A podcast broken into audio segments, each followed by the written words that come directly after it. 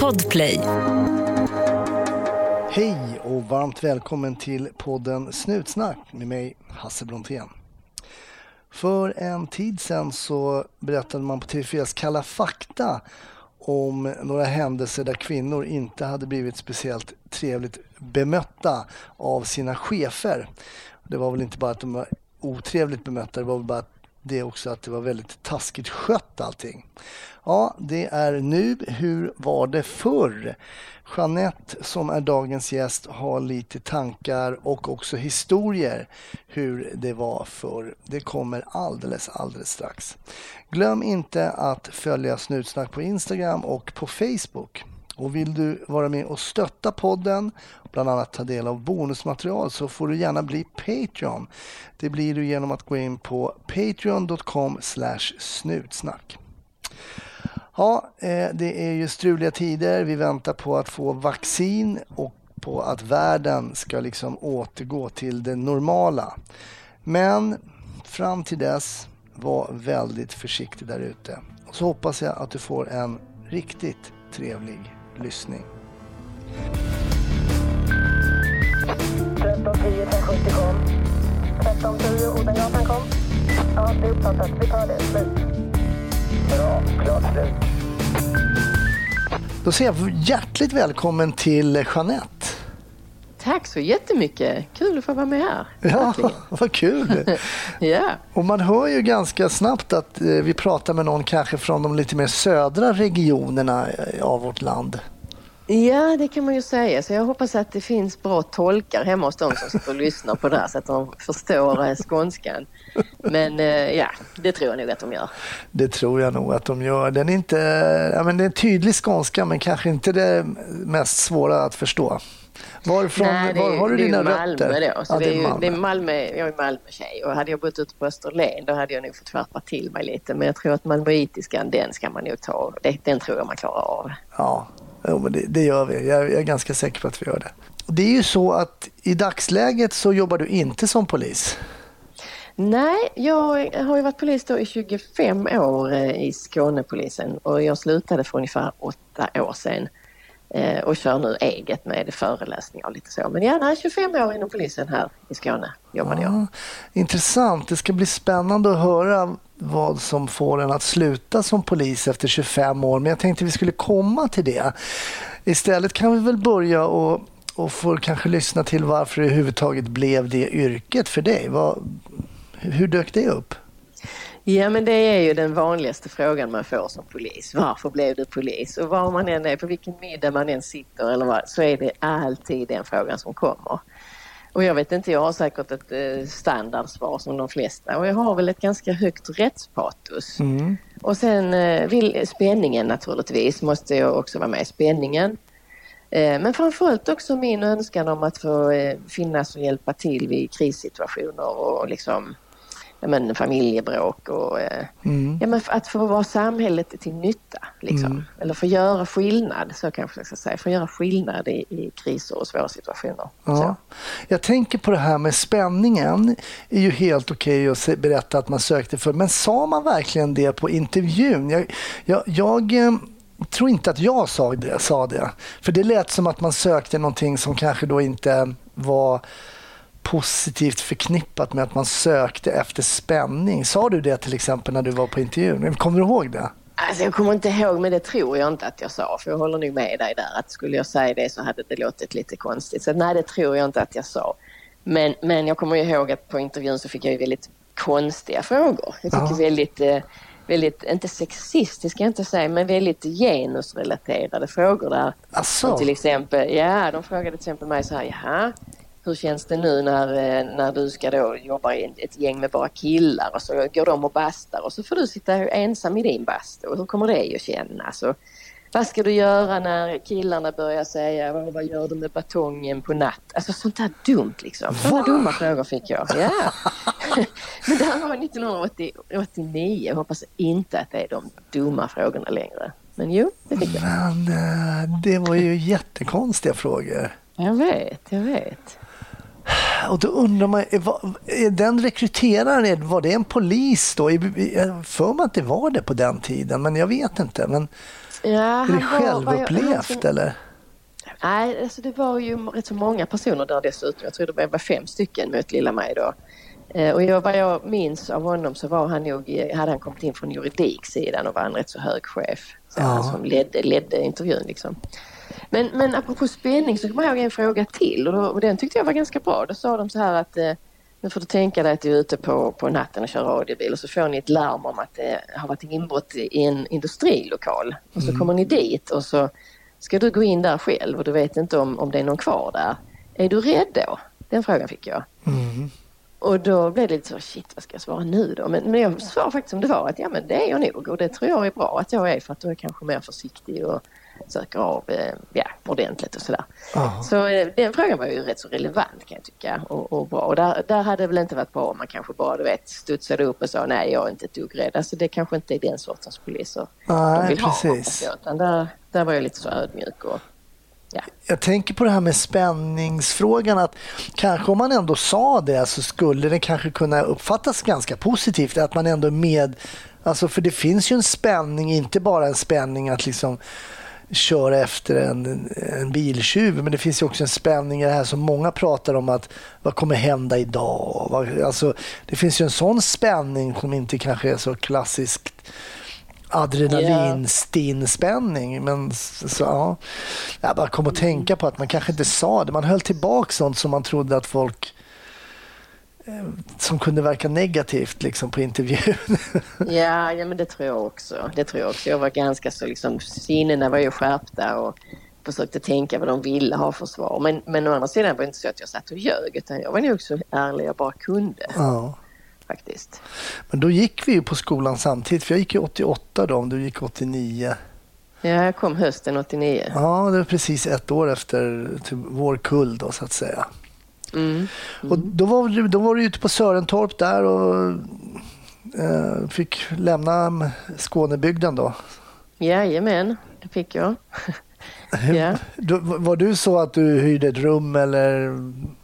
Va? Nej, alltså jag hade köpt hus. Jag var bara 22 tror jag och jag hade köpt hus hemma och där var jag sambo dessutom så att jag eh, jag var ju sån som körde hem varenda helg. Jag ringde Statoil eller någon annan Avis biluthyrning eller vad det var. Så hade de då bilar som de ville ha nerkörda till, eh, till Skåne. Och då samlade man ihop ett gäng från klassen och så körde man ner då 65 mil. Åh, Och så var man hemma ett par dagar då där, stressigt. Och sen så på söndag eftermiddag fick man ringa runt igen till i biluthyrningsfirmorna och så ja jo då hade de en. Och så samlade man ihop gänget igen och, och åkte upp. Och så där höll jag på nästan varje helg faktiskt. oh, okej. Ja det var stressigt. Ja, då var det skönare att bo i stan måste jag erkänna. Ja, ja. Men vad, vad fick du din placering då sen när du var färdigutbildad?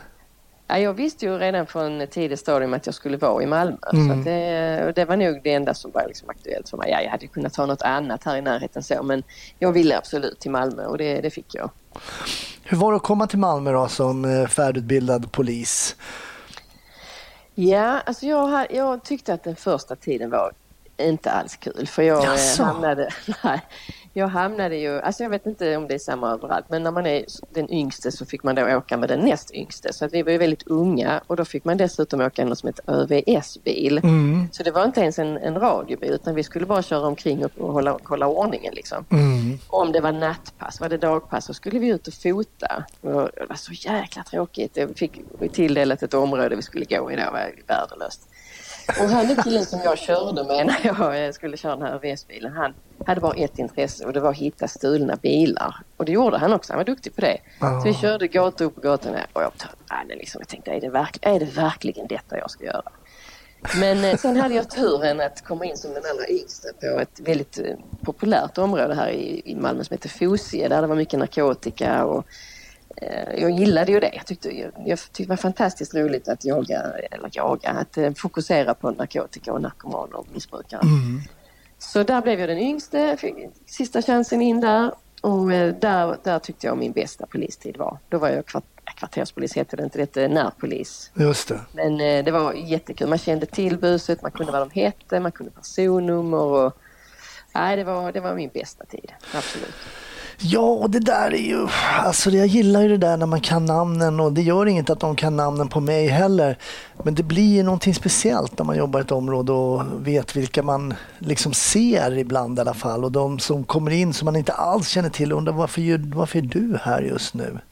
Ja.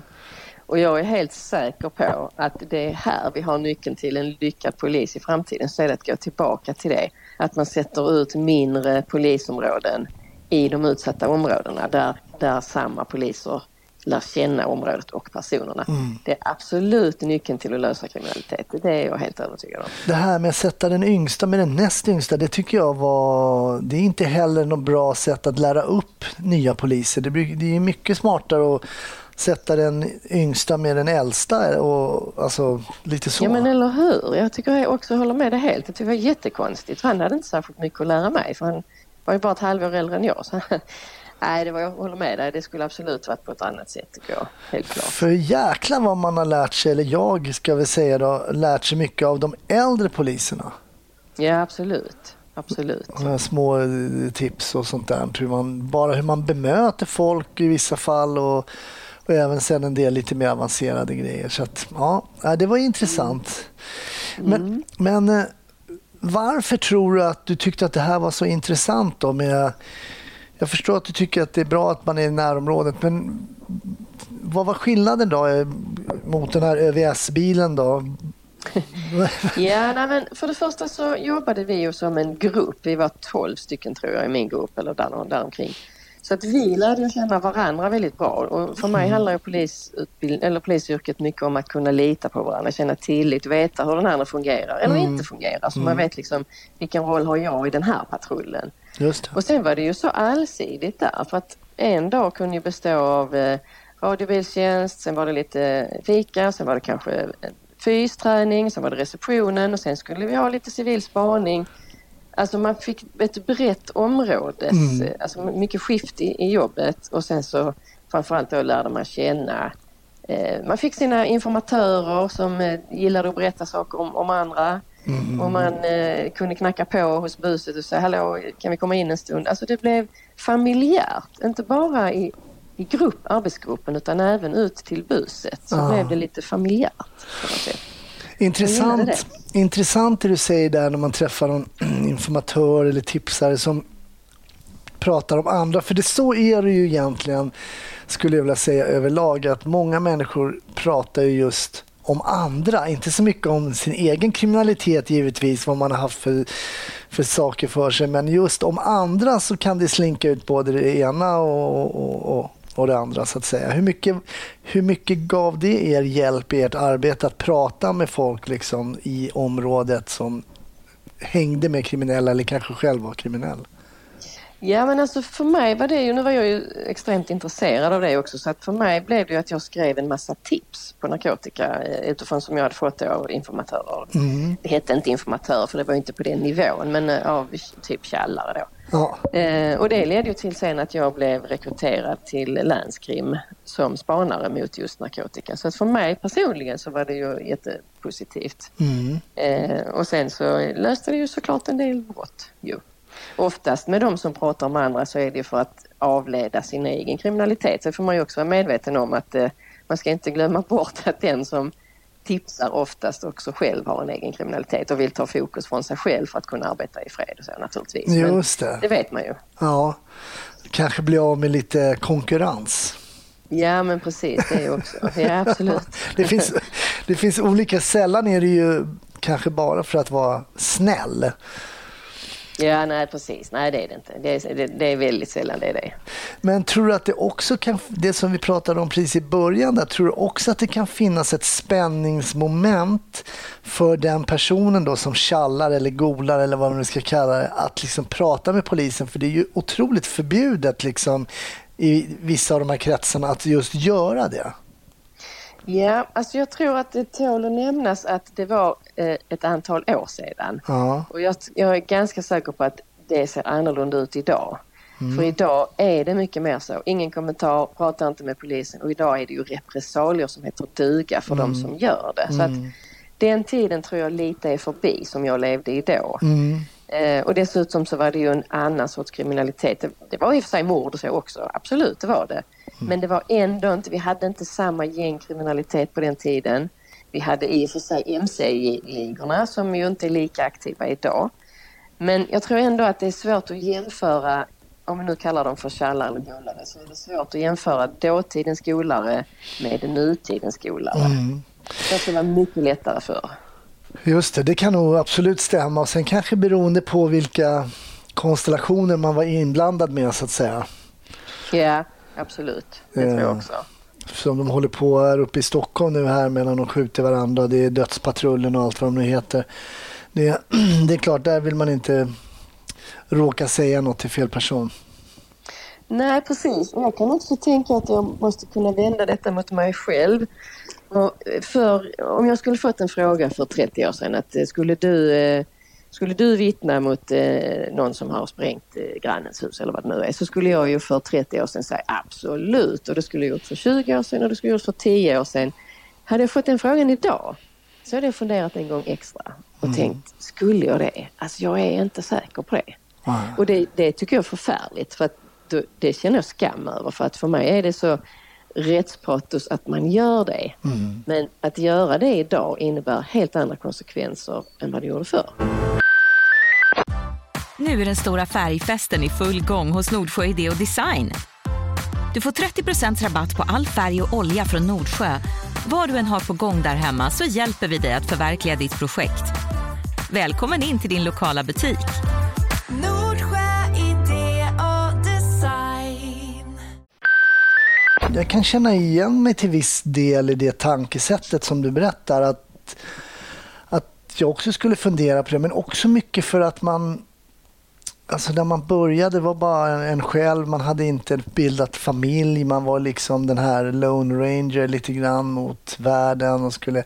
Nu har man liksom familj, tänk vad ska hända med dem? Och, eh, alltså det är så många som man tänker man skulle utsätta för någon form av fara. Alltså det finns så mycket nya element också. För, alltså jag pratar för mig själv också. Skulle jag, ja, jag vet var din dotter bor, jag vet vad, alltså sådana saker. Då skulle jag dra mig ur direkt. Jag vill inte... Nej, men jag förstår. Nej, jag håller med dig. Och så, gjorde, så det där moduset var ju typiskt för just MC-ligorna. De kunde ju gå förbi en spanare till exempel om de hade avslöjat spanaren och så kunde de säga spanarens eh, frus registreringsnummer. Bara precis gick förbi och så sa de UEB 433. Och det är ju inget hot, alltså det kan man inte använda som ett hot. Men för den spanaren var det ju världens hot att de vet min frus eller mans, vad det nu var, Ja, registreringsnummer. Så det är ju så hotfullt som det bara kan bli. absolut. Så, eh, så det hade vi ju, det, det minns jag. Det var det, ja nej men det är sant men, eh, men jag tycker ändå det är jäkligt skrämmande att jag som har ett sånt jäkla högt rättspatos patos, att jag, att jag till och med tvekar på om jag skulle Ja. vittna liksom. Det, det, det, det skrämmer mig att jag ens kan tänka den tanken eller ha den frågan. Ja, nej, men det är en intressant eh, frågeställning att kasta upp i luften och jag tycker ändå att när man får upp den sådär att man kan vrida och vända på den lite som du säger. Vad, för till slut, vad är det viktigaste liksom? Jo, det viktigaste är ju att man vill att själv och alla runt omkring sig, de närmaste ska må bra och inte... Ja, nej men visst. Ja, Man eh, tänker Ja, och jag vill ju inte att de kriminella ska ha lyckats Nej. genom att eh, använda Nej. den här moduset, liksom, att skrämmas till tystnad. Jag vill ju inte, då ger jag ju dem en seger och det vill jag ju absolut inte göra. Så jag hoppas ju att jag skulle göra det. Jag tror det finns lite där kring vår lagstiftning också vad gäller eh, till exempel offentlighetsprincipen och så vidare och så vidare. Vilka som vittnar och sånt där som behöver ses över. Eh, om vi ska möta liksom den kriminaliteten som i vissa fall liksom är mycket grövre på det sättet som du berättar. Så där, jag tror att man kommer behöva se över saker där. Rent, Mm, la, rent, la, rent lagtekniskt. Ja. Men sen kommer du då till en grupp som då är då eh, på, på läns, så är det länskrim då eller? Ja, på den tiden hette det ju länskrim i, i Skåne då. Så då jobbade vi över Skåne och även vidare naturligtvis. Om vi följde efter en bil som gick neråt eller uppåt så följde vi ju med. Men vår stationeringsort var fortfarande Malmö men vi fick uppdrag över hela Skåne. Allt möjligt då som men mot grova brott bara. Eller ja, spaning mot grov brottslighet. Eh, och då var jag enda kvinnan i gruppen, vi var sex stycken totalt och fick ju de rätt så avancerade ärenden. Och, eh, nej, men det, var, eh, det var en utmaning verkligen. Den var både rolig och tråkig. Det kunde ju vara sitta och titta på en dörr i liksom, två veckor och ingenting hände. Men, men eh, vid tillslagen och, och efterföljande och sånt så var det ju väldigt, verkligen spännande. Det var det. Det var en, en rolig tid. Men det var ju en mycket mer eh, hierarkisk och manlig värld än vad jag var van vid. Den var, alltså, mm, Ja. Polislivet såg annorlunda ut där än vad jag var van vid ute i min lilla familjära eh, närpolisstation. Ja, det var så. Ja, Hur Kände du, på vilket sätt kände du den här skillnaden då? Ja, för mig blev det ju nästan rena chocken för där på länskriminalen var det ju väldigt så alfahannar. Ledningen fanns inte en kvinna i ledningen. Eh, ingen kvinnlig spaningsledare utan vi kvinnor var liksom de yngsta, nya. Eh, och man hamnade liksom med kaffekassa och nej men jag vet inte, det var en väldigt manlig alfahannemiljö där, där man tyckte att man hade liksom en plats närmast Gud. Och där hade man ju också, där hade man också eh, under den enheten låg ju också rytteriet och eh, piketen och ja men du vet de här liksom, och hunderiet, de här lite mer, ja, maffia eh, poliserna liksom. Så att, nej den var, den var tuff för mig alltså. Och jag är ju inte sån som finner mig i vad som helst. Så att det var ganska tufft för mig där. Och det var ju där mina problem började kan man väl säga. Också. Ja, just det. Vi ska, det tyck, jag tänkte först att du skulle få berätta, för jag vet eh, lite kring den historien du ska berätta. Jag tänkte du skulle få berätta den, för den är rätt häftig. Och Sen tänkte jag att vi kanske ska gå tillbaks med början av slutet kan man väl säga för dig. Då. För det blev väl på något sätt början av, det början av att sluta som polis. Tankarna kom där. Ja, det gjorde de. Det gjorde de. Mm. Men vi, vi kan väl börja med den här historien som ett minne som har lett... Ja, jag, jag ska inte egentligen säga så mycket mer. Berätta vad det var som hände, för då jobbade du eh, i uniform, tänker jag. Ja, du tänker på min allra bästa polishistoria? Ja, precis. Jaha, ja, ja, jag har ju ett minne som alltid kommer att ligga i mitt hjärta. Så den var, det var fantastiskt. Nej, men det var så här när jag jobbade här ute i Fosie då så eh, visste vi ju att det fanns en, en kille som hette Anders som eh, var uteliggare. Han hade gömt sig under, eller gjort en liten bostad under en vall och där bodde han. Och han missbrukade och han var kriminell och han sålde narkotika och han var ganska våldsam. Och, ja. Men vi hade ändå koll på honom och snackade lite med honom när vi träffade honom och sådär. Och sen var det inte med det. Och sen när jag var ute, när jag var, jag var aspirant, så jag, jag, och första gången liksom i, i polisbil, jag skulle köra radiobil, jag svarade på varenda ärende och åkte på allting och forskning. Och så fick vi då ett ärende om en pågående misshandel vid Möllan då. Och jag svarade direkt att det tar vi. Ha, och min, jag åkte med en ganska lat kollega där så han satt kvar i bilen. Och, så jag gick in då och då var det en sån här innergård du vet, där man inte kan komma ut igen för man måste gå ut samma, samma port som man går in. Det var liksom en, en eh, ingömd innergård, eller Just säga. en om, omhägnad, inhägnad heter det, av hus då. Så jag rusar in där helt oförberedd och så ser jag en man som håller på att banka på någonting, fattar inte riktigt vad det var. Och så vänder han sig om och så ser han mig, eller rättare sagt han ser ju polisuniformen och inte mig. Så att han säger att wow, där kommer polisen. Och då ser jag att det är en yxa han håller på att slå på någon cykelkärra med. Så han reser ju den och så springer han emot mig med en rest yxa och han ser ju helt påtänd ut. Ja. Och du vet, jag blev ju, alltså jag blev skiträdd. Vi var kanske två meter ifrån varandra till sist. då. Och jag, han drar mitt vapen, han riktade mot honom och det är första gången han drar mitt vapen och jag var helt klart beredd att skjuta. Men då ser jag att det här är ju Anders som jag kände igen och då skrek jag Stanna Anders!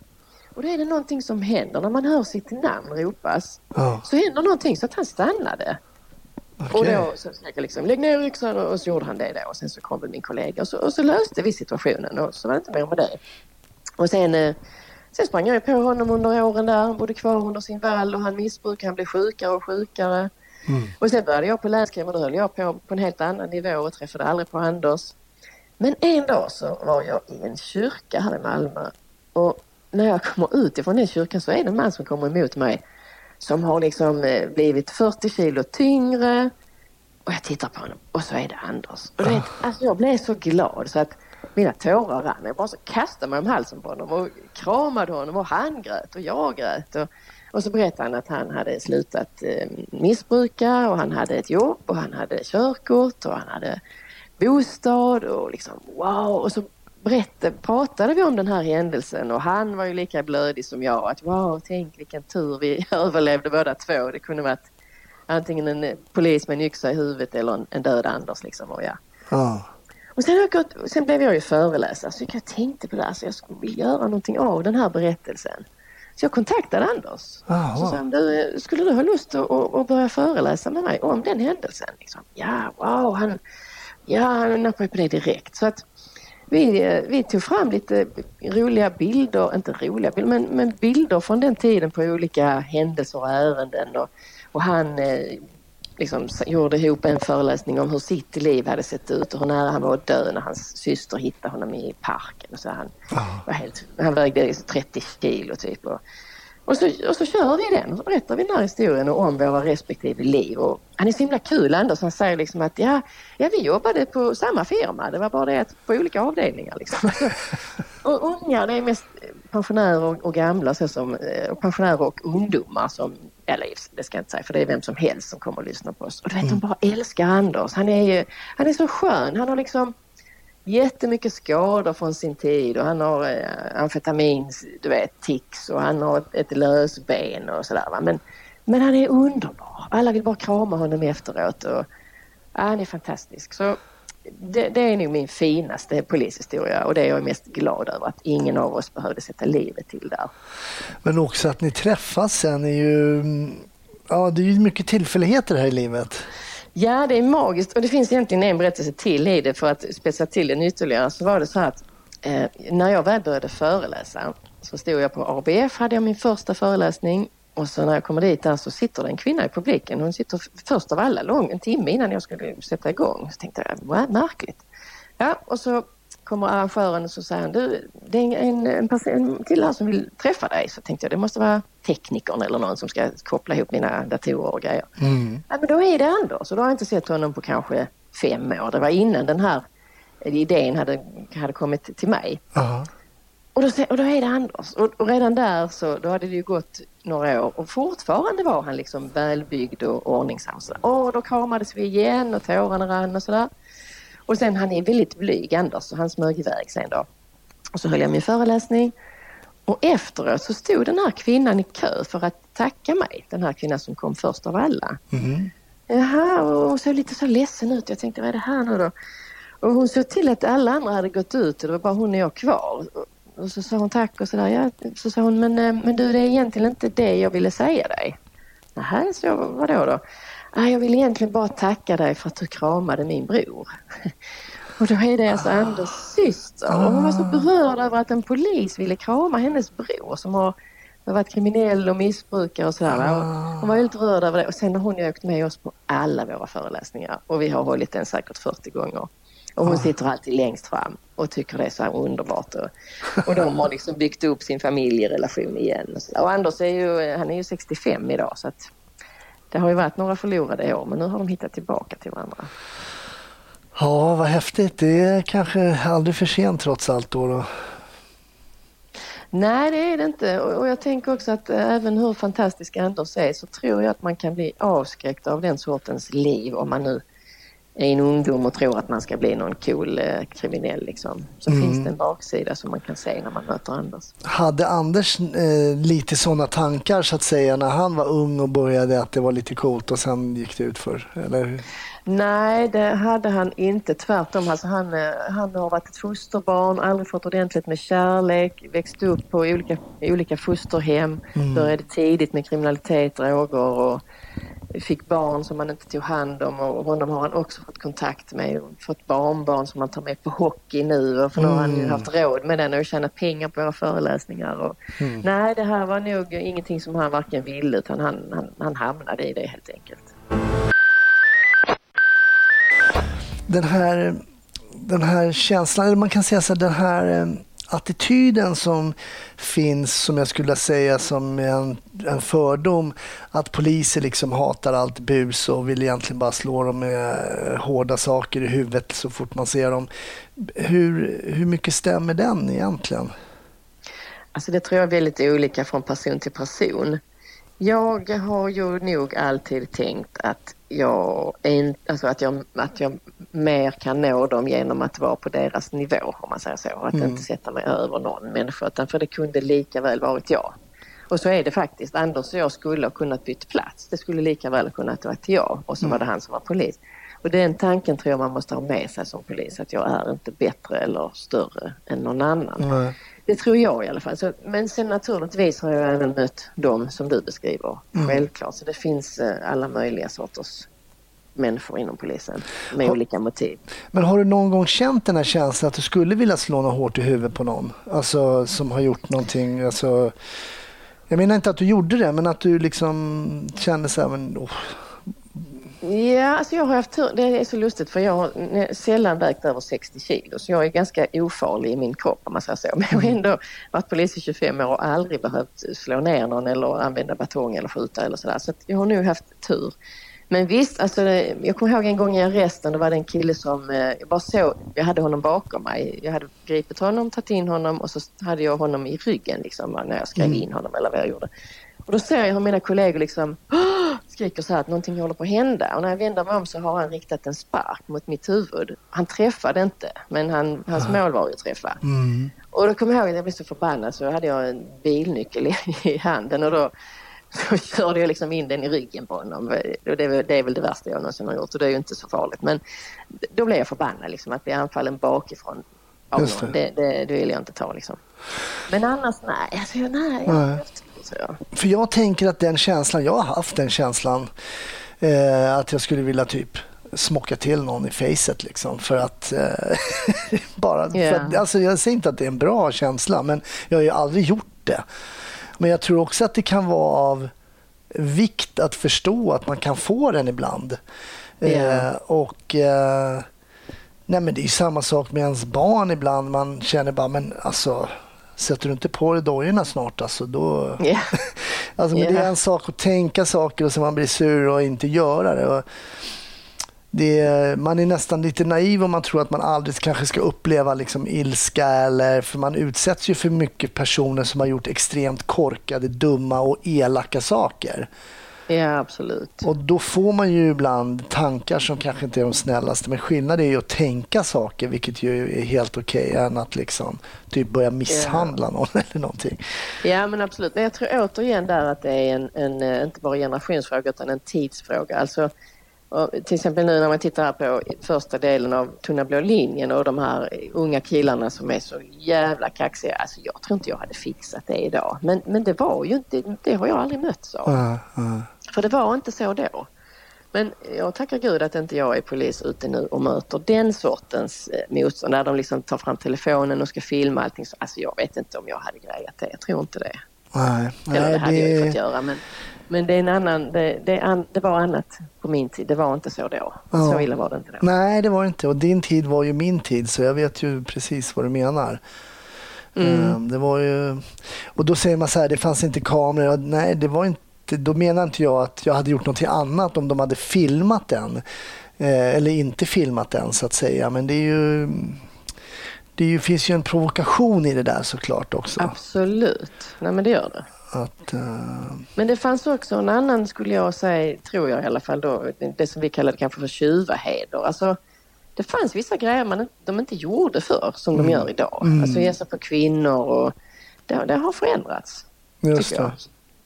Så jag tror att jag hade det lite mer förspänt än mina manliga kollegor ibland. För det jag var liksom ingen utmaning. Stå där och 60 kilo liksom ge sig på mig. Det var nästan pinsamt ju. Så att, nej, jag tror jag hade lite tur och sen så var kulturen annorlunda då. Mm.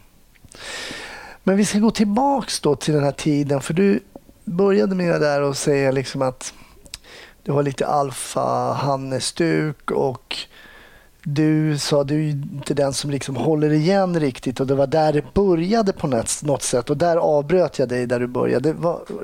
Jag ska låta dig fortsätta och berätta där. Vad hände? Ja, nej men eh, eh, jag, jag jobbade ju fackligt också då tio år samtidigt här som jag kom hit till länskrim.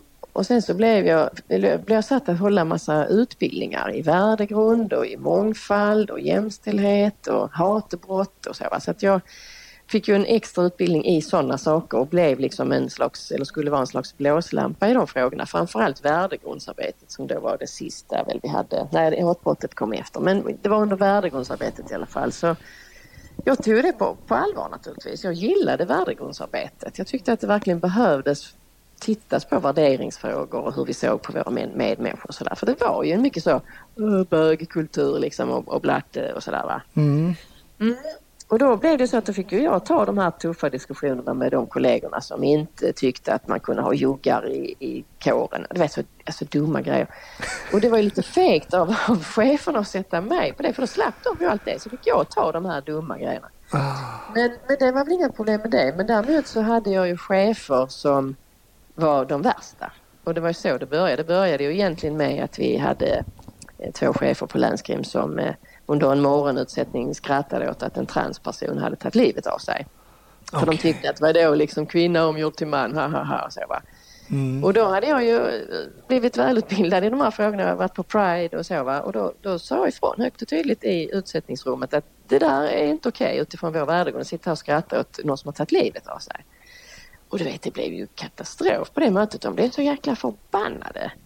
Och, eh, och, och de kunde ju absolut inte ta det. Och sen så, alltså det blev jättekonstig stämning där runt mig och verkligen. Och det var de högsta cheferna och deras fruar jobbade på avdelningen. Och man verkligen undvek mig där och, och bestraffade på olika sätt. Då. Eh, Wow. Och sen strax efter det så fick jag ju ett pris då ifrån Transföreningen för att jag hade det här kom ut i media på något sätt. Jag, kom inte, jag vet inte riktigt hur men det kom ut i media. Jag var inte alls bidragande till det men, men jag fick ett pris därifrån Transföreningen. Och då var det så att då blev jag uppbjuden till Stockholm att hämta det priset. Och när jag frågade HR-chefen i Skåne om lov till det så sa hon nej. Och det gjorde Sydnytt en grej av sen så att det blev ju en jättegrej i Sydnytt Aktuellt och Rapport om att jag inte fick åka och vad som hade hänt då. Och då, då fick det ju massmedial uppmärksamhet och mina chefer blev vansinniga på mig. Och sen blev det liksom värre och värre. Sen nästa grej det var när vi skulle ha en utbildning. Och då hade de eh, ett fiktivt namn, eller många, man kunde använda Anna Andersson, Beda Bengtsson och så, va, man skulle lära sig och, och registrera en viss sak i, i beslagshanteringen då. Man skulle liksom lära sig det systemet. Och då valde instruktören namnet Oskar Neger. För det namnet fanns i systemet, Oskar Neger. Det fanns också Neger Niggersson. Det är ju helt sjukt och jag var värdegrundsansvarig. Så då sa jag också till Men instruktören vem att hade men- lagt in det där i... Ja, precis. Det systemet. var ju det som, var, det var det som egentligen sen blev problemet. Därför att jag sa till instruktören att ni måste rensa i det här registret.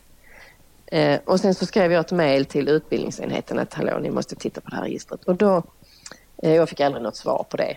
Men då, då, eh, då, och det här kom också ut i media för jag blev uppringd av Sydsvenskan som frågade stämmer det att ni hade ett utbildningsmaterial med namnen Oskar Neger och Neger Nigersson? Ja det stämmer, sa jag. Okej. Och då gjorde de ett reportage om det och så skulle det ut, det blev ju en anmälan såklart då va. Och så skulle det utredas och då sa myndigheten så här, nej men vi vet ju inte vem som har lagt in det namnet. Så att därför la, la man ner den här utredningen då va. Vilket ju är helt sjukt för jag tycker det spelar väl ingen roll vem som har lagt in det. Det ska inte vara där. Det ska Nej, nej, inte vara nej, nej. så därför det kommer aspiranter och de är inte vita medelålders eh, män liksom. Utan vi måste, vi kan ju inte ha de namnen där.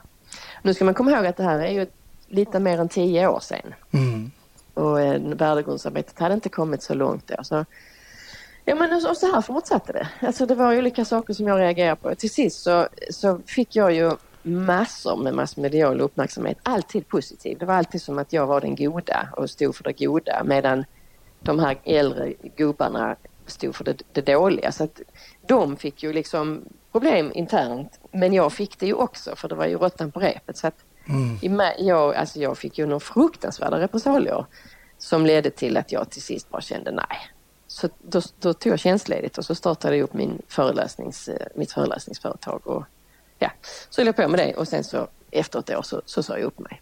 Så, Men, men berätta om de här repressalierna du sa du fick eh, fruktan. Vad var det för typ av det- repressalier? alltså, under tiden så var det ju mer sådana här eh, obehagliga, du vet att ingen, ingen satte sig vid mig och sådär. Och, och mer lite, du vet, mer stämningen. så här Liksom. osynliggörande liksom. Ja, exakt. exakt. Och sen så olika sätt att försöka tysta mig på. Liksom, kalla in mig på möten och, och hota och, och sådär. eh, och, och sen så när jag då inte föll för det så eh, då, då, då tog de ju bort mig från min tjänst och sa att jag skulle jobba med annat och de tog min pistol om jag togs. What? Eh, ja, och jag fick, eh, jag fick inte, jag fick en, jag hade, alltså jag hade en fantastisk utbildning som fick den högsta, den högsta bedömningen som man kunde ha. Så den fick fem av fem möjliga.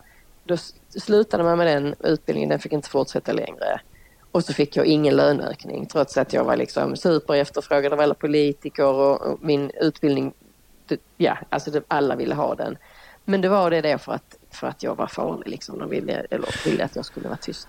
Men hur, alltså det här är ju bedrövligt i, i, i många delar, men, men hur motiverar man att ta ifrån dig ditt tjänstevapen? Hade du... mm, Vad, Alltså hur- det var nog det sjukaste av allt. För jag var sjukskriven och var hemma. Jag, och jag var inte sjuk, jag var bara så jävla arg. För de gubbarna liksom. Så jag var här hemma.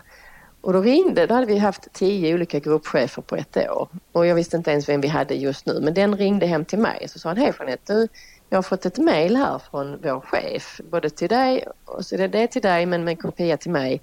Att du ska komma in och göra en tjänsteskjutning. Annars så måste du lämna in ditt vapen. Ja men så jag är ju sjukskriven, jag kan inte göra någon tjänsteskjutning. Nej, bra, då tar vi ditt vapen. Jaha, okej. Och så gjorde de det. Så sa de, då kommer vi göra en husrannsakan i ditt skåp. Jaha, vad skulle jag säga? Så då gjorde de det och så tog de mitt vapen. Och sen kom jag ju aldrig tillbaka så det gjorde ju inte mig någonting. Men samtidigt, alltså det är ju en sån jäkla tydlig repressalie. Så hade det varit idag och jag hade gått vidare med det som hade hänt så hade det ju blivit eh, skandal för myndigheten och jag hade säkert fått eh, ersättning och så. Men, men det här var i början av värdegrundsarbetet. Man hade inte varit med om något sånt här tidigare. Det var samtidigt som apajävlar hände. Det var mycket på en gång liksom. Och jag, eh, jag var ju bara en liten tjej liksom. Jag kände inte alls någon ska... Och dessutom satt jag i facket och de var lite så oj oj oj nu blir det kanske jäv här och vi kan inte... Vad ska vi göra nu? Och, eh, det var så märkligt allting. Ja. Det var, det var jätteobehaglig tid alltså.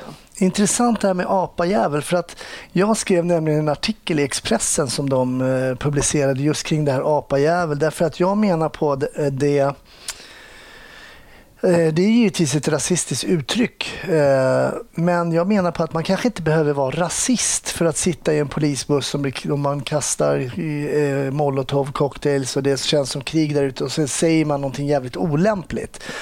Att det är jäkligt olämpligt kan vi vara helt överens om. Men att någonting i stridens hetta sägs, det tycker jag man kan försvara. Men att vara en chef då ska man ju stå bakom sina anställda och få en bra stämning i en grupp och man ska vara utbildad för det. Det är någonting man kan sitta på sin kammare och liksom resonera själv när man kommer hem.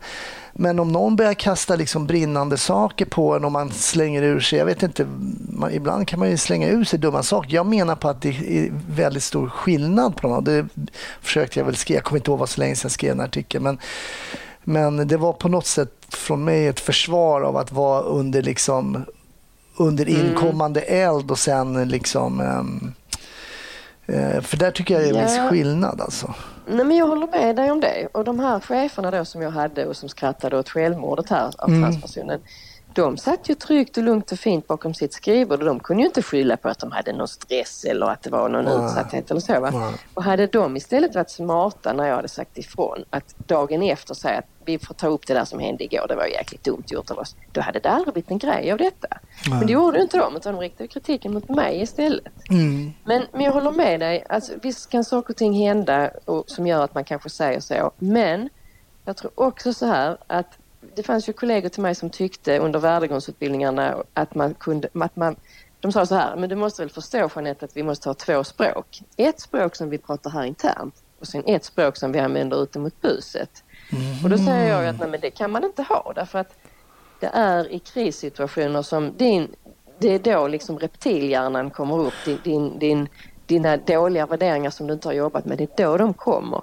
Och hade man då jobbat med värdefrågor eller mänskliga rättigheter eller vad det nu är så hade vi inte, då hade inte ens ordet apajävlar kommit upp. Då hade man säkert svurit ändå och kollat jävla idioten och vad det nu så. Det är klart man hade gjort och det ska, får man göra också tycker jag.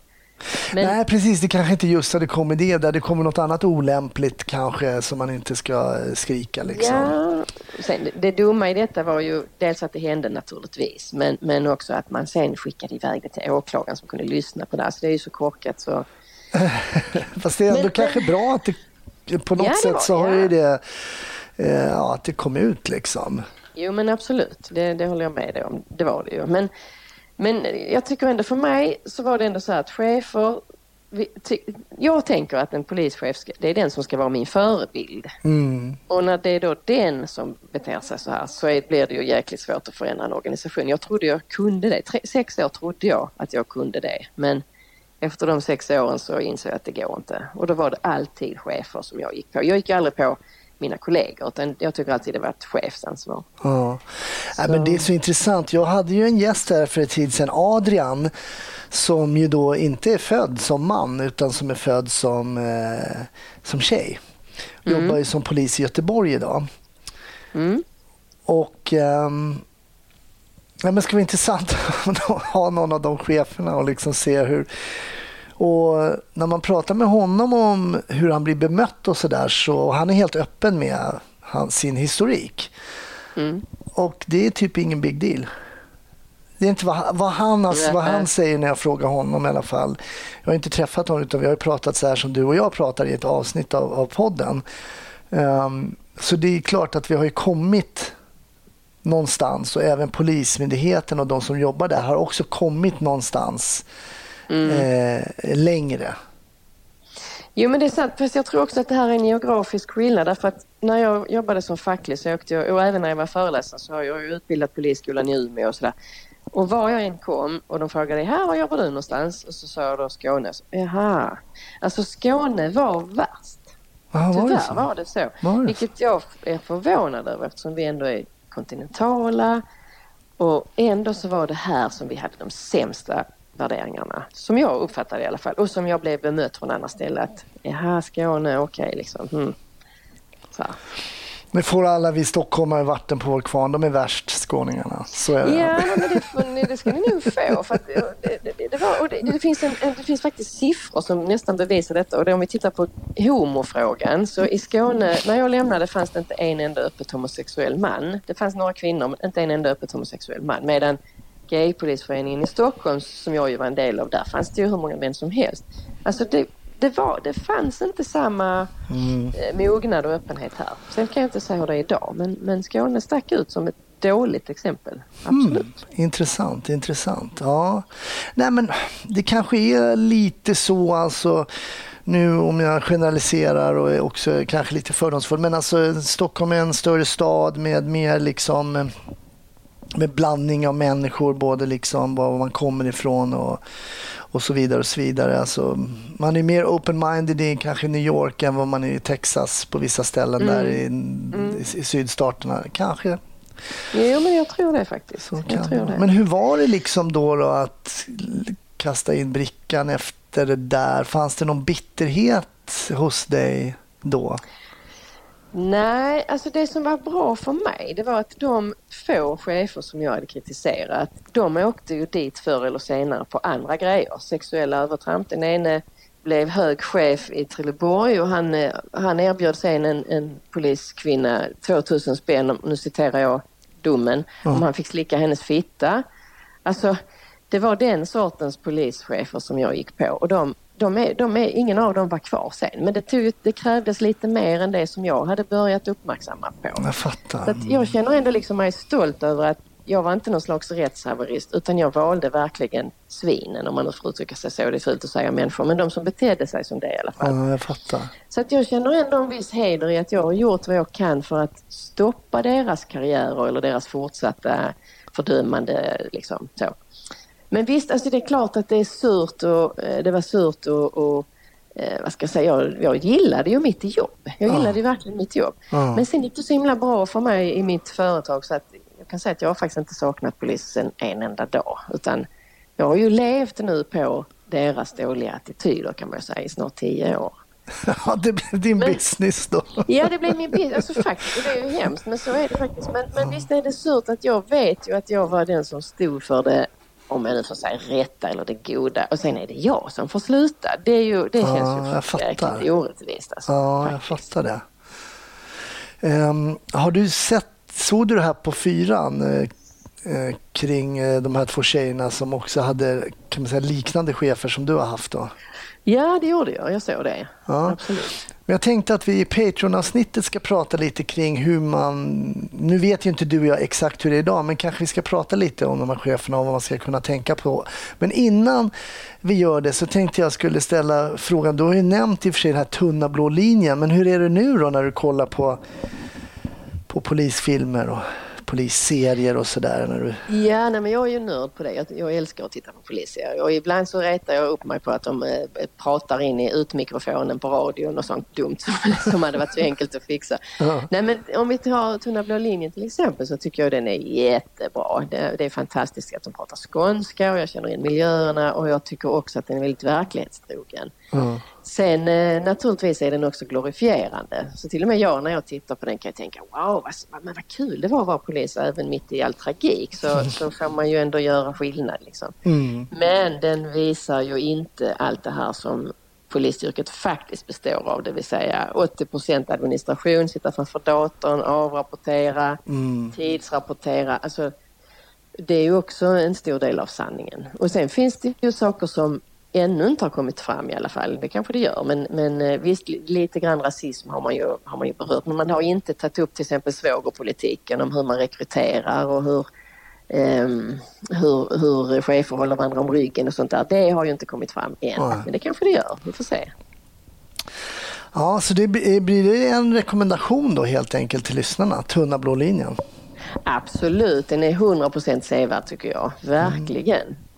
Sen hade det ju varit lite nice om det hade funnits homosexuella män i den istället för två homosexuella kvinnor. Alltså lite, lite mer provocerande. Eller en transperson eller någonting sånt där som ju faktiskt eh, jag förutsätter numera är verkligheten. Men också väldigt ovanligt ska man säga inom polisen. Eh, visst, det förekommer men väldigt ovanligt än så länge. Jag, jag, känner, jag känner till två i och för sig trans Mm, som jag har hört talas om. Ehm, det gör jag. Men däremot gay eh, snubbar som är gay och jobbar som polis, det vet jag eh, flera stycken. Och de är, och de, det är inget de sticker, de jag känner i alla fall, är inget de sticker under stol med. Och det verkar rulla på rätt bra för dem. Mm. Jo men det tror jag också. Men inte fortfarande här i Skåne då. Nej, okej. Du, du som är polis och eh, man och gay i Skåne får gärna ringa mig eller höra av dig till mig så ska vi ta ett avsnitt om det. Ja, Eh, bra idé. Ja, precis. Jag faktiskt en av de här mina kompisar då, som han vill inte vara med och just faktiskt lite så här för chefs... Han är lite själv på chefsnivå. Han vill liksom... Mm, mm, mm, mm. Det är lite kanske det vi har pratat om idag men jag ska inte säga någonting eftersom jag inte vet exakt. Men det, det, mm, vi får se, jag får tjata på honom lite mer kanske. Ja men alltså det är intressant det du säger för jag kan ju många gånger, eller inte nu längre, men då kunde jag ju tänka vad hade, vad hade hänt om jag hade varit man och heterosexuell istället för kvinna och inte heterosexuell när allt det här hände mig? Jag är säker på att det också hade sin, eh, sin förklaring, att det hade varit mycket enklare för mig om jag hade varit man. Det tror jag. Då hade de inte gett sig på mig på samma sätt som de gjorde. Och dessutom eh, så hade jag dessutom varit heterosexuell så hade det också varit eh, det, ja, men en annan, en annan eh, maktfaktor i det på något sätt. Jag är säker på det. Ja, intressant. Det låter inte alls omöjligt. Eh, Det tror jag inte. Nej. Men du Det vet... finns ju en sak som vi måste säga också tycker jag. Jag vet inte om ni redan har haft upp det flera gånger, har ni kanske, och då ska vi inte tjata om det. Men jag bara tänker eftersom du och jag är nästan samma kull Ja. så måste du ju liksom jag ha haft Göran Lindberg som rektor på din tid va? Jajamensan. Eller? Ja, för det Ja. hade ju jag också.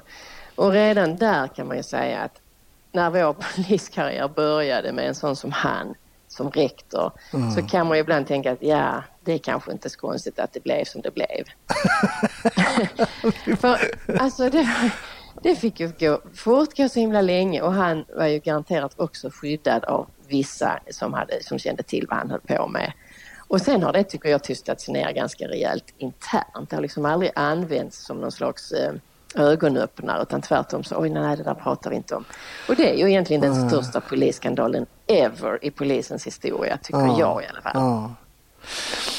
Nej, men det är sant. Och det är ju sådär. Och kanske, nu har man väl släppt det här i mannen, ska vi säga jag.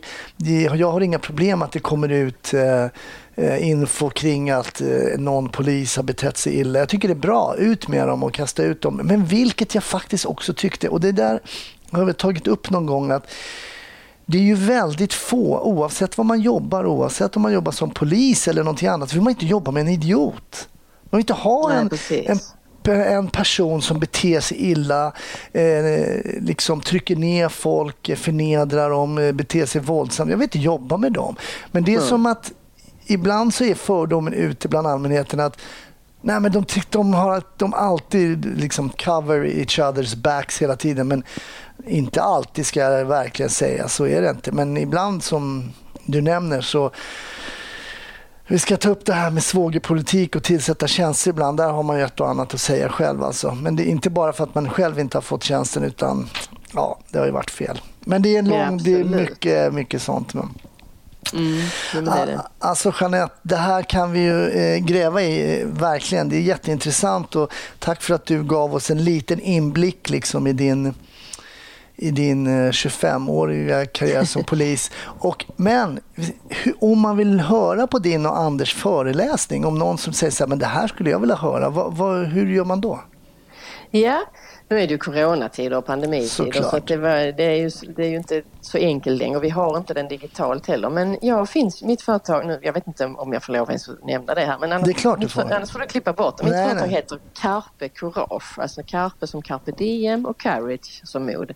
Ja. Och den, där finns det hemsida då och där, eh, där kan man också bara mejla mig eller, och där finns en information om just den här föreläsningen som heter kriminell eller kriminalare. Mm. Och sen så finns det kontaktuppgifter och sådär. Så kommer vi jättegärna ut. Jag vet att Anders saknar ju detta lika mycket som jag. Alltså vi, Ja. vi, vi är ju fortfarande jättetajta vänner och, och vi, kommer, vi ser fram emot att få börja jobba tillsammans igen. Så det är bara att höra av sig. Toppen Jeanette, in ni som lyssnar och kollar där så kan ni väl tvinga Jeanette och Anders att göra det här digitalt så får de något att göra. Eh, Stort tack för att du ville vara med och eh, vi fortsätter att prata lite grann i Patreon-avsnittet lite om det som du har varit med om och kanske vad man kan tänka på och sådär.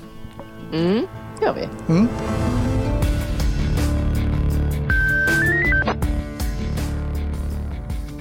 Stort tack för att du har lyssnat på Snutsnack. Avsnittet är över. Men det kommer ett nytt i nästa vecka. Det kan du vara säker på.